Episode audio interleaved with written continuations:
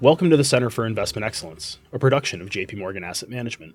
The Center for Investment Excellence is an audio podcast that provides educational insights across asset classes and investment themes. Today's episode is the 2024 Asset Allocation Draft. I'm David Lebovitz, global strategist from our multi asset solutions business and host of the Center for Investment Excellence. With me today is Jared Gross, head of institutional portfolio strategy.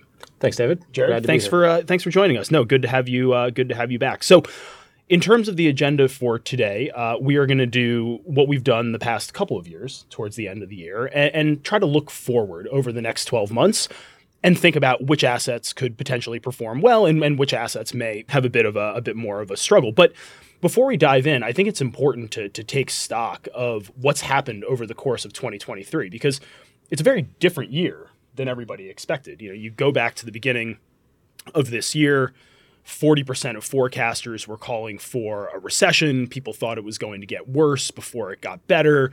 They thought that the bear market that materialized in 2022 was likely to continue throughout 2023. But in the event, what have we seen? We've seen better than expected growth. We've seen inflation continue to decelerate, and we've seen the S&P 500 up effectively 20% so far year to date. I know that there are still a couple of weeks left, and I remember a few Decembers where things got a little hairy towards the end of the year, but again, a much better year for the economy and for risk assets than we originally expected. As we look ahead to 2024, we do think a soft landing is is in the cards. You know, it does look like inflation is going to continue to decelerate. We think that growth will slow from the very robust rate that we saw, particularly in the third quarter, to something more in the lines of, of trend or slightly below trend uh, over the coming calendar year. And we think that, frankly, that macro backdrop probably gives the Fed and other central banks a little bit more wiggle room than people originally thought was going to be the case. I, I, don't see the Fed cutting aggressively if, if we don't have a recession, but if we get our base case view of, you know, call it trend growth and inflation that reapproaches that 2% inflation target, we do see room for some modest Fed easing uh, over the course of the next 12 months. But, you know, that's just one man's view. So how, how are you thinking about the economy as we look ahead to next year? Yeah, well, I think the way you framed it right up front is interesting. You know, we were really surprised to the downside in 2022 you know, we had a positively correlated stock and bond market, significant losses across really any diversified portfolio. And so to some extent, you know, 2023 has been just the inverse of that. And so, you know, while it's surprising to see the strength from a macro perspective, you know, maybe we we could have anticipated a little bit of that natural snapback, which is a positively correlated market just going in a more favorable direction. Um, you know, I think to your point right now, it appears that the Fed has peaked, and what we're now really focused on is the length of the pause. And beyond that, what is going to be sort of the end point for Fed policy, although that's probably a year or more away. Um, and so, you know, the question I think we're all kind of wrestling with is what is sort of the fact pattern of macro data that's going to get the Fed to move in the other direction? Mm-hmm. I mean, it's pretty hard to see data points right now that would cause the Fed to go back the other way and re- resume hiking. Yep. It's not impossible. I mean, we can't completely rule that out. We did have a pretty healthy jobs report, and if we got more in that direction, I suppose it's always possible that the Fed could go back the other way. But that certainly doesn't feel like the base the, case, the base case at right. this stage. So it's really a question of what's going to cause the Fed to you know start to turn the other way. And you know, it's you know, headline inflation obviously has come down a lot. Now some of that is food and energy, and we know that's very volatile. So we have to sort of look past that. But a lot of the core measures have also come down pretty materially. Wages have come down. At least in the most recent print, expectations have come down, which I think is significant because previously expectations had been running a little hot, and that was maybe something that the Fed would hold on to as making the case for sort of you know waiting a while longer. Um, you know, they like the, the, the the payrolls number, the jolts numbers, things like that. So you know, everything is kind of leaning in that direction, and so you know, I think what I've always come back to for the last year or two is thinking about the Fed as, like a lot of central banks, needing to regain a certain measure of credibility. They've done a lot of that. Powell's strategy appears to have worked. Mm-hmm. And, you know, he's, I, you know, I think sometimes it feels like he's taking a victory lap maybe a little too soon. But you know that that certainly is the direction of travel here. So I think we're we're kind of on the same page. Um, and so yeah, you know, it, it, it's an interesting environment in which to allocate capital because you know the traditional relationships between assets where bonds diversify stocks against a growth shock starts to feel like we're back to normal. Yep. And and so some of those rules that we had grown accustomed to and got sort of shocked in 2022 maybe are back in play again. Yeah, no, I think that that's a really good point. And one of the things that we've been talking about quite a bit in the multi-asset solutions business is really that positive correlation, right? And, and how long you can you can kind of leave a financial conditions trade on where equities and bonds both do well, you know, that's really that that exists because inflation is still in focus. I think you make a very important point that as markets begin to focus more on the outlook for growth, and view inflation as maybe being mission accomplished. We don't want to say that prematurely, but at some point down the road, right? Knock on wood. Um, then you get that negative correlation. Then portfolio construction and asset allocation becomes a little bit more straightforward. But in terms of the process for today, so we are going to have four rounds uh, of the draft. We're going to go back and forth. Each round is going to focus on a particular market sector. We'll spend some time discussing the various considerations around these investment opportunities, uh, and then one of us will make the selection before moving on. Again, we will start with fixed income, move on to public equity, then we'll cover real assets, and finally wrap up uh, with financial alternatives. And so, with that as the roadmap for today, um, Jared, I'm going to let you go first. So, uh, fixed income, bond market. What's your view on 2024? Yeah, and I'll just I'll add one sort of subtlety because you and I have done this a couple of years now, and I think we want to be clear to the audience that our goal here is not to provide the pieces that would construct a fully diversified portfolio. Yes. It's really about looking at the market today from you know from our current vantage point where would we sort of put a thumb on the scale in favor of asset classes or segments of the market that we think look particularly attractive and maybe we'll talk about a few things we think are less attractive as a result of that but um, you know we'll start with fixed income so, you know, it's a very interesting time for the fixed income market. We still have an inverted curve. And in fact, with the rally in rates that we've seen over the last month or two, uh, the curve is, you know, quite steeply inverted. And, and that, you know, obviously leads one to think that cash could be the right place to, to, to remain. But obviously, you know, as we've said previously, the Fed has reached the peak of its hiking cycle, I think almost certainly. And so on a forward looking basis, what you're going to get with cash is an attractive current yield, but that's going to be diminished over time as the Fed eventually starts to cut rates. And the, the downside of holding cash, of course, is that as rates fall, whether it's because the Fed cuts at the front end or the market prices in lower rates in the future, further out the curve, you're not going to benefit from that duration component of returns, and you're not going to get that tailwind. And so, you know, we certainly think that adding some duration to portfolios makes sense, you know, particularly if you're sitting in cash. Um, you know, where you go and how far out you go is, is a matter of some interest. You know, I think for most investors, this is a good time to be thinking about a you know sort of gradual return to your natural habitat. If you're a total return investor and you regard fixed income primarily as a source of you know relatively low volatility and diversification, moving back towards you know the short core and then the core really makes sense. If you're a, a liability hedger with long duration as your natural habitat, you know, getting back to some form of long duration investing makes sense. And then the second layer, of course, is is spread sectors. Where in the credit markets do we think uh, levels are attractive right now? And that and this is the trickier part. And you know, you and I both were active in our long-term capital market assumptions process, and I think mm-hmm. this was one of the more interesting debates that we had while conducting that exercise, which is, are we likely to see much of a credit cycle? And if so, where will that credit cycle hit? Because you know, while 2022 was a pretty bad year for the markets, the credit spread sectors emerged relatively unscathed. I mean, other than some initial volatility, yep. spreads didn't widen that much. Um, and I think there was an expectation that, you know, inevitably that would happen, but it just hasn't occurred. And, you know, there are some very good fundamental reasons. You know, corporations termed out their debt uh, you know, there's uh, pretty good, you know, financial, you know, kind of leverage metrics and cash on the balance sheet. The the yep. underlying economic environment is pretty positive. Revenues have held up, so it's not a bad credit environment, but credit spreads are pretty rich by historical standards, and right. so you know, it creates this sort of challenge in figuring out where you want to take risk. So you know, I think when we step back from all of that, you say, look, you want to start adding some duration to portfolios Um, you know, two places that I think are the most interesting. One is sort of just the broader core plus space, where you're getting that duration and you're getting the flexibility to move around sectors as they become attractive, and that Yep. kind of dynamic asset management also, you know, kind of always makes sense. I mean.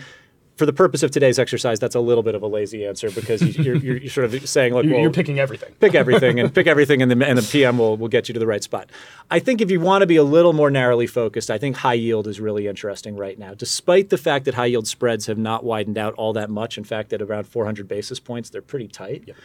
Um, that is a higher quality sector um, than it's ever been before. A lot of the lower rated credits have been pulled away into the, the levered loan market, into the private credit market. And so what remains in high yield is definitely skewed to the higher end of the quality spectrum. So those those tighter spreads are in, in many respects deserved based on fundamentals. And because we see the investment grade universe kind of crowded up the other way towards the, the triple B space, there's going to be a lot more ratings migration that occurs between IG and high yield. And that's actually a very good place for high yield managers to actively manage because they can capture those fallen angels after they've repriced mm-hmm. and own the rising stars before they go back up. And so if we see a higher level of ratings migration across time, that's going to be a very attractive kind of opportunity for the high yield space. So I think for, for fixed income, that's what I'm going to go with, which is which is high yield. And I think that that makes sense. You know, one one of the things that we've been talking a lot about, given a, a somewhat constructive macro view for 2024, is you want to continue to lean into risk, and it really becomes a, a question of how do you express that view. You know, S and P at 4,600 goes to 5,000. That's an eight and a half percent return. That's the same thing as the coupon on high yield. So if you're not totally sold on equities, but you don't want to run to you know pure play high quality duration, I think you're spot on. I think high yield looks particularly interesting. Well, and, and I think you, you've proposed a great segue to your topic, which is equities and sort of where where we think you know in that sort of riskier end of the portfolio, particularly in the public markets, where are the best places to take risk? Exactly. So un- unfortunately, I, I don't have a, a terribly exotic answer uh, this year. I, I have thought a lot about this, and we've had a lot of debate and discussion about the various opportunities. You know, to me, I, I when I look at the world. You've got the US where things have remained relatively solid, and then you have the rest of the world where it kind of feels like things maybe starting to bottom and beginning to improve. And you know, frankly, we, we need to sharpen the pencil on on places like Europe, places like China, places like EM. Effectively, we think it could go one way or the other. You know, Europe looks like manufacturing is kind of bottoming out. Inventories were a big drag on growth that arguably creates some headspace for inventories to get rebuilt. If you see that coincide with you know decent final demand, eh, there's a story there in Europe. But you know people oftentimes talk about how Europe is cheap. If you actually look on an equally weighted basis, valuations are right around the 50th percentile. So when you when you adjust for you know various overweights and underweights to sectors, you basically end up with a market that kind of looks fairly valued. And so could there be an opportunity in Europe? Maybe, but let's not forget Euro Stoxx is also up 20% year to date. Um, when we think about the other developed markets outside of the US, obviously Japan has come up in conversation quite a bit, um, particularly over the past couple of months. Um, I think that there are, again, kind of mixed signals on Japan. On the one hand, you have this idea that, you know, if we get corporate governance reform the way that everybody's discussing, valuations can re rate to something in line with what was observed during Abenomics, and, and maybe there's a trade there. On the other hand, you look at the yen where it is today, and you have to ask yourself: Is yen going to 130 or is it going to go to 155? Right? If you get that yen weakness, we like the Japan trade. If you get that yen strength, it could effectively erode any sort of benefit that you get from that corporate governance reform um, coming to fruition. And I would just tangentially point out that a lot of people are really bullish on Japan. It's becoming more and more consensus, and and you know you've known me for for a couple of years now. You know I can be a little bit contrarian, and so that just rubs me uh, a little bit the wrong way. China, too many warts. You know, I'll just leave it at that. Whether it's the the inability to you know stimulate with enough size to get the economy back on track, whether it's the lingering debt issues, you know, particularly in real estate, whether it's the rising regulatory risk, just difficult to get excited about China. But I will say there are parts of EM outside of China that are looking more interesting, you know, particularly places like, say, Mexico, other parts of Southeast Asia, which we think will benefit from a reorientation of supply chains. But obviously, the dollar plays a big role in all of that. And if we begin to find ourselves in a, in a broadly risk off environment, the dollar is going to strengthen and that's going to mm-hmm. blow away uh, any return that you were generating from EM. And so, you know, kind of a plain vanilla pick here at the end of the day, I'm going to go with US large cap. Um, I think that at the end of the day, we like the idea of owning those higher quality assets. We recognize that tech plays a big role and, and that margins do look uh, relatively elevated. Importantly, though, tech took their medicine in 2022 with the layoffs. And so we actually think there may not be as much downside risk for some of those big names as might otherwise be the case. Uh, and then finally, you know, the growth businesses in particular, they've got a ton of cash. They can self fund. They don't need the capital markets if they want to do capex. And so when I put it all together, I know that again, it, it's not necessarily the most interesting pick, but U.S. large cap for uh, for for 2024. So we, we've gone through the public markets, fixed income and equity. Um, let's transition to alternatives. Um, real assets, you know, up until 2022 when fixed income actually paid you something again, every day, right? We would have conversations mm-hmm. with clients about real assets, income, inflation protection, uncorrelated source of yield. Now people look at me and say, well, I can get paid five and a half percent in two year treasuries, so why would I bother owning real assets? So remind us of why we think real assets add value over time, and then what's your thinking in terms of the opportunity set for 2024? Yeah, so you know, real assets have grown significantly as a sort of structural component of diversified portfolios. And I think you have to start from the premise of what is the public market for real assets offering, and then think about what the alternative and sort of more private versions will get you in addition or, or sort of beyond that. You know, there is a uh, a point in the cycle where things like tips and commodities do very well for you, and that's when you reach an inflation surprise that the market has not priced in and a lot of assets kind of reprice to that new inflation environment. And tips and commodities tend to be the best at capturing that sort of inflation beta and are sort of levered to that moment in time. And in fact, that's what we saw in the early stages of the inflation spike. They did very well, and, and certainly relative to most other asset classes. So, you know, there is an argument on sort of a tactical basis for owning public real assets. The problem, of course, is over long horizons, most of those asset classes tend to deliver very low real returns and so it's very hard to justify holding a large enough position in things like tips and commodities to either one make a difference as an inflation hedge without scuttling the returns that you need to earn, you know, over your, for your overall portfolio. And so I think, you know, that that moment in the sun has sort of passed. I think public real assets are are going to be less interesting going forward because inflation has peaked. And now we're thinking about private real assets as a return generating sector that has a built-in resiliency to inflation. You know, I think you know if there is a lingering lesson from 2022 and the positive correlation, it's that you know bonds do a good job of hedging growth risks, which are going to be negative for equities. They don't do a very good job of hedging inflation risks, right. which can also be negative for equities. And so, in that framing, you know, yes, inflation is coming down. It has almost certainly peaked, and it's unlikely to go much higher. You know, is it likely to be sticky for a while? That's certainly possible. You know, I think there are there's a compelling case to be made that inflation is heading pretty consistently back towards the, the Fed's target. Mm-hmm. But you know, we don't know that yet, and it's quite likely that there's going to be a little bit of chop along the way. Yep. And so, you know, even as we've seen episodes of strongly positive correlation, not only in 2022 but more recently, um, m- mostly in our favor, thank goodness, but not always those real assets have the ability to sort of capture nominal growth and nominal pricing in their revenue stream. So, you know, what does that mean? Well, you know, the classic core real asset trio would be, you know, core real estate where, you know, you're getting paid for sort of fully stabilized assets where the leases reprice to prevailing market conditions across time and, mm-hmm. you know, mm-hmm. typically with a either a large you know, property that has multiple leases or more likely a diversified portfolio of multiple properties, you're going to capture that kind of staggered repricing, and that's going to build in some inflation resilience over time. You can also look at things like infrastructure, particularly uh, infrastructure that's built around power distribution, where you have regulated pricing that specifically incorporates the input costs to generating you know, the, the energy itself. And that's going to have a very strong inflation sensitive component.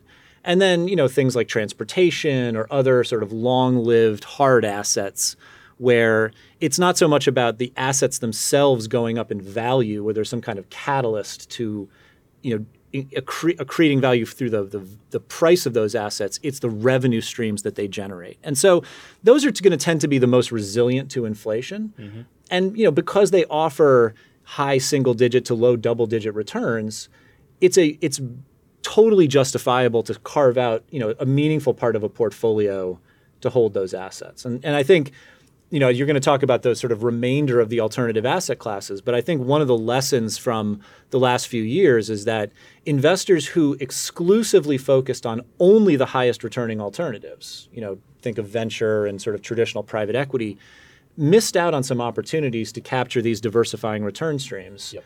And what is really called for is just a larger and more diverse allocation to alternatives, mm-hmm. not so much just substitution within it and and I think that's an important lesson that investors need to you know be thinking about as they head into 2024. So. In terms of your pick, oh, I should say yes. So actually, I'm not going to let you get away that. No, easy. no, I, I, I, I was trying to slide that past you. Um, I'm going to be a little contrarian here. Maybe I, I think, you know, as I think about 2024 and sort of the, the principle of how to invest, it's really about sequencing. You want to think about the assets that have already repriced to this higher interest rate environment. And that's where you want the new capital to go. The marginal dollar should flow into those sectors. And there are some asset classes that may, over the long horizon, do just fine, but they haven't really repriced yet yep. to this environment. I know you're going to talk about some of those. But one area that lo- is starting to look interesting, despite some of the you know scary stories, is commercial real estate. Um, you know, first of all, this is a highly diverse you know kind of ecosystem. So you know we hear the headlines about you know midtown office space and and some of the horror stories there, but the truth is even within office space there's lots of bright spots. But if you think about commercial real estate broadly, you look at you know life science, you look at multifamily, you look at industrial, you look at you know logistics infrastructure industrial infill. There's a lot of really interesting places to put capital to work. Yep. And it is a sector where the prevailing level of interest rates has largely flowed through into the asset prices. And so I think it's actually becoming a very interesting place to allocate new capital today. So, yeah. so that would be my pick. Would be commercial real estate. Yeah, and I, I, don't disagree. I mean, again, you, you need to think about where things are priced, and, and infrastructure has shown pretty tremendous resilience. Um, transportation still benefits from a limited supply of ch- ships. Yeah. Um, they're all good. I mean, like they're, exactly. they're not mutually exclusive, but um, you know, certainly I think real estate has sort of taken it on the chin a little yep. bit more than some of those other asset classes. I mean, I think just to, to expand on your point slightly, you know, we look at infrastructure, particularly core infrastructure. A lot of these assets are are financed using long term debt, right. and so the degree to which they're you know going to reprice in the in the near term is is very modest. Right. And so if you're waiting for sort of a cheap entry point with those asset classes, you're probably going to be waiting. Yeah um, that doesn't diminish their ability to generate positive returns at the operating level. It just means that you're not going to see a lot of price decline right. to take advantage of. Whereas in you know more traditional commercial real estate, you see a very attractive entry point right now. Exactly, and then that that brings us to the kind of remaining alternatives. So think you know hedge funds, uh, private credit, and private equity you and I spent a fair amount of time on Friday um, talking about this and, and trying to think through, you know, what's going to be the best performer uh, for 2024. And while we came to some modestly firm conclusions, um, I'm not necessarily sure that, that that private credit stood out relative to private equity. And so let's just kind of talk through this, and, and maybe we'll both provide an answer to this one uh, rather than than just you know the trying solo. To, trying to spread the risk around a little yeah, bit. Exactly. Okay, exactly. So um, the way that I think about it is on the one hand, you look at private credit and you've seen tremendous growth in the number of managers, tremendous growth in the number of assets. Um, arguably, from a valuation perspective, given the move in base rates, you know things are are looking a bit tight. Um, on the other hand, you have tremendous flexibility, and it is not in the best interest of neither the borrower nor the lender for the borrower to default. And so I think you'll see continued amend and extend activity, much like we've seen over the past couple of quarters. I, I don't think that the bottom falls out of private credit, but I do think that there are arguably some bad apples amongst the bunch. And I really think it's it's this idea of stepping into a asset class that has experienced hyper growth over the past 10 to 15 years. Is this supposed to be a positive case towards for the private end, credit? No, no, no. Towards the end of of what we think, or as you get closer to the end of the business cycle, and so you know where I where I shook out on private credit is that it makes sense as a structural allocation in portfolios over time, but I'm not necessarily sure that that's where my incremental dollar goes today. Yeah, I, I, don't disagree. I think look, there's a it's a very crowded space. As, as, someone put it to me recently, there's a lot of tourists in the private credit exactly. market right now, and so you do have to be a little careful that some of that capital is just being allocated because it's been it's been assigned by the asset owners to the managers. The managers are sitting on dry powder. They have to put it to work, and you know you have to be a little concerned that the underwriting standards are going to fall. And, and they're going to fall in a period of time where the end borrowers are you know experiencing extremely elevated cost of capital. I mean, a lot of this money is being lent out at you know very high single digit to low double digit yields, yep. and a lot of operating business models simply don't survive that kind of rate environment. So we do have to be a little bit you know sort of humble about uh, you know expecting those returns to flow through without some credit losses. Um, I think another way to sort of take advantage of the broader private credit ecosystem, though, is to one, you know, front load some distressed yep. managers who are going to be waiting to take advantage of some of that, you know, sort of credit cycle activity when it occurs, and also consider the secondary markets yep. where. You know, if you're able to provide liquidity, you know, because this huge surge of capital has flowed into the private credit markets, and you know, some non-zero portion of that is not going to stay fully invested with the GP the full right. cycle. They're going to want liquidity at some interim point in time. And the secondary markets are not as well capitalized and not as liquid. Right. And so there's real opportunity to generate returns from that, you know, much sort of smaller subset. But but certainly if you think about the whole private credit ecosystem, it's the direct lending piece, which is the the bulk, but around the edges, you can sort of shape that exposure to be, I think, a little more resilient. And I think that that's that's the key point is that you know when we talk to clients about private credit, they almost automatically assume that we're talking about direct lending. To your point, there are lots of different types of strategies, far more on ramps and off ramps than has been the case in the past. And so, you know, don't throw the baby out with the bathwater. But would I put an incremental dollar into direct lending today? Probably not. Private equity, on the other hand, is looking kind of interesting, and I'm sure you saw the the data from uh, LCD PitchBook that came out recently. We actually included it in our guide to alternatives, but the third quarter saw a pretty notable decline in uh, purchase price multiples for buyouts in the United States. And so it feels like that long awaited repricing may be finally starting to materialize. You know, we furthermore believe that in an environment of slower nominal activity, right, you're going to see some businesses really begin to get squeezed by this higher cost of, of capital. And you, know, you think about the way that, that PE investors finance their portfolio companies, it's primarily through floating rate debt and you know you can sell the airplane and you can strip down the business. You can do all sorts of things to keep your head above water. But eventually if growth is slowing and you have to pay a certain level of rates right valuations are going to need to come in to reflect that more challenging environment. And so i think that while we do not anticipate recession in 2024 we can kind of lean on that old adage of you know more challenging macro environments tend to correspond to the better vintages for private equity. And I think that that could well be the case for, for 2024. So I'm going to pick uh, private equity for my final final selection. Um, so that leaves us with high yield on the fixed income side. U.S. large cap equities in the public equity space, uh, real estate, commercial real estate, in real assets, uh, and then private equity for the remaining alternatives. Um, do you have a final pick of those four? What do you think is going to be the best of the bunch? Risk adjusted returns, I would say high yields. I think for nominal returns, I mean, private equity is always the easy pick, just given that it operates with right. a lot of leverage.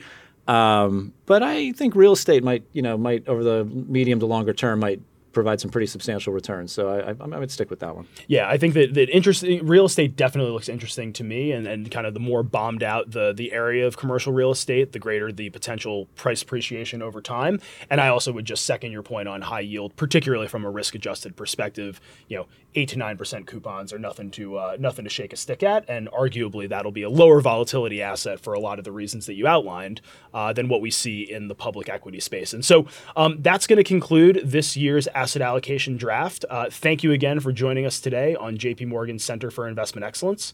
If you found our insights useful, you can find more episodes anywhere you listen to podcasts on our website and on our JP Morgan Asset Management YouTube channel. Recorded on December 11th, 2023.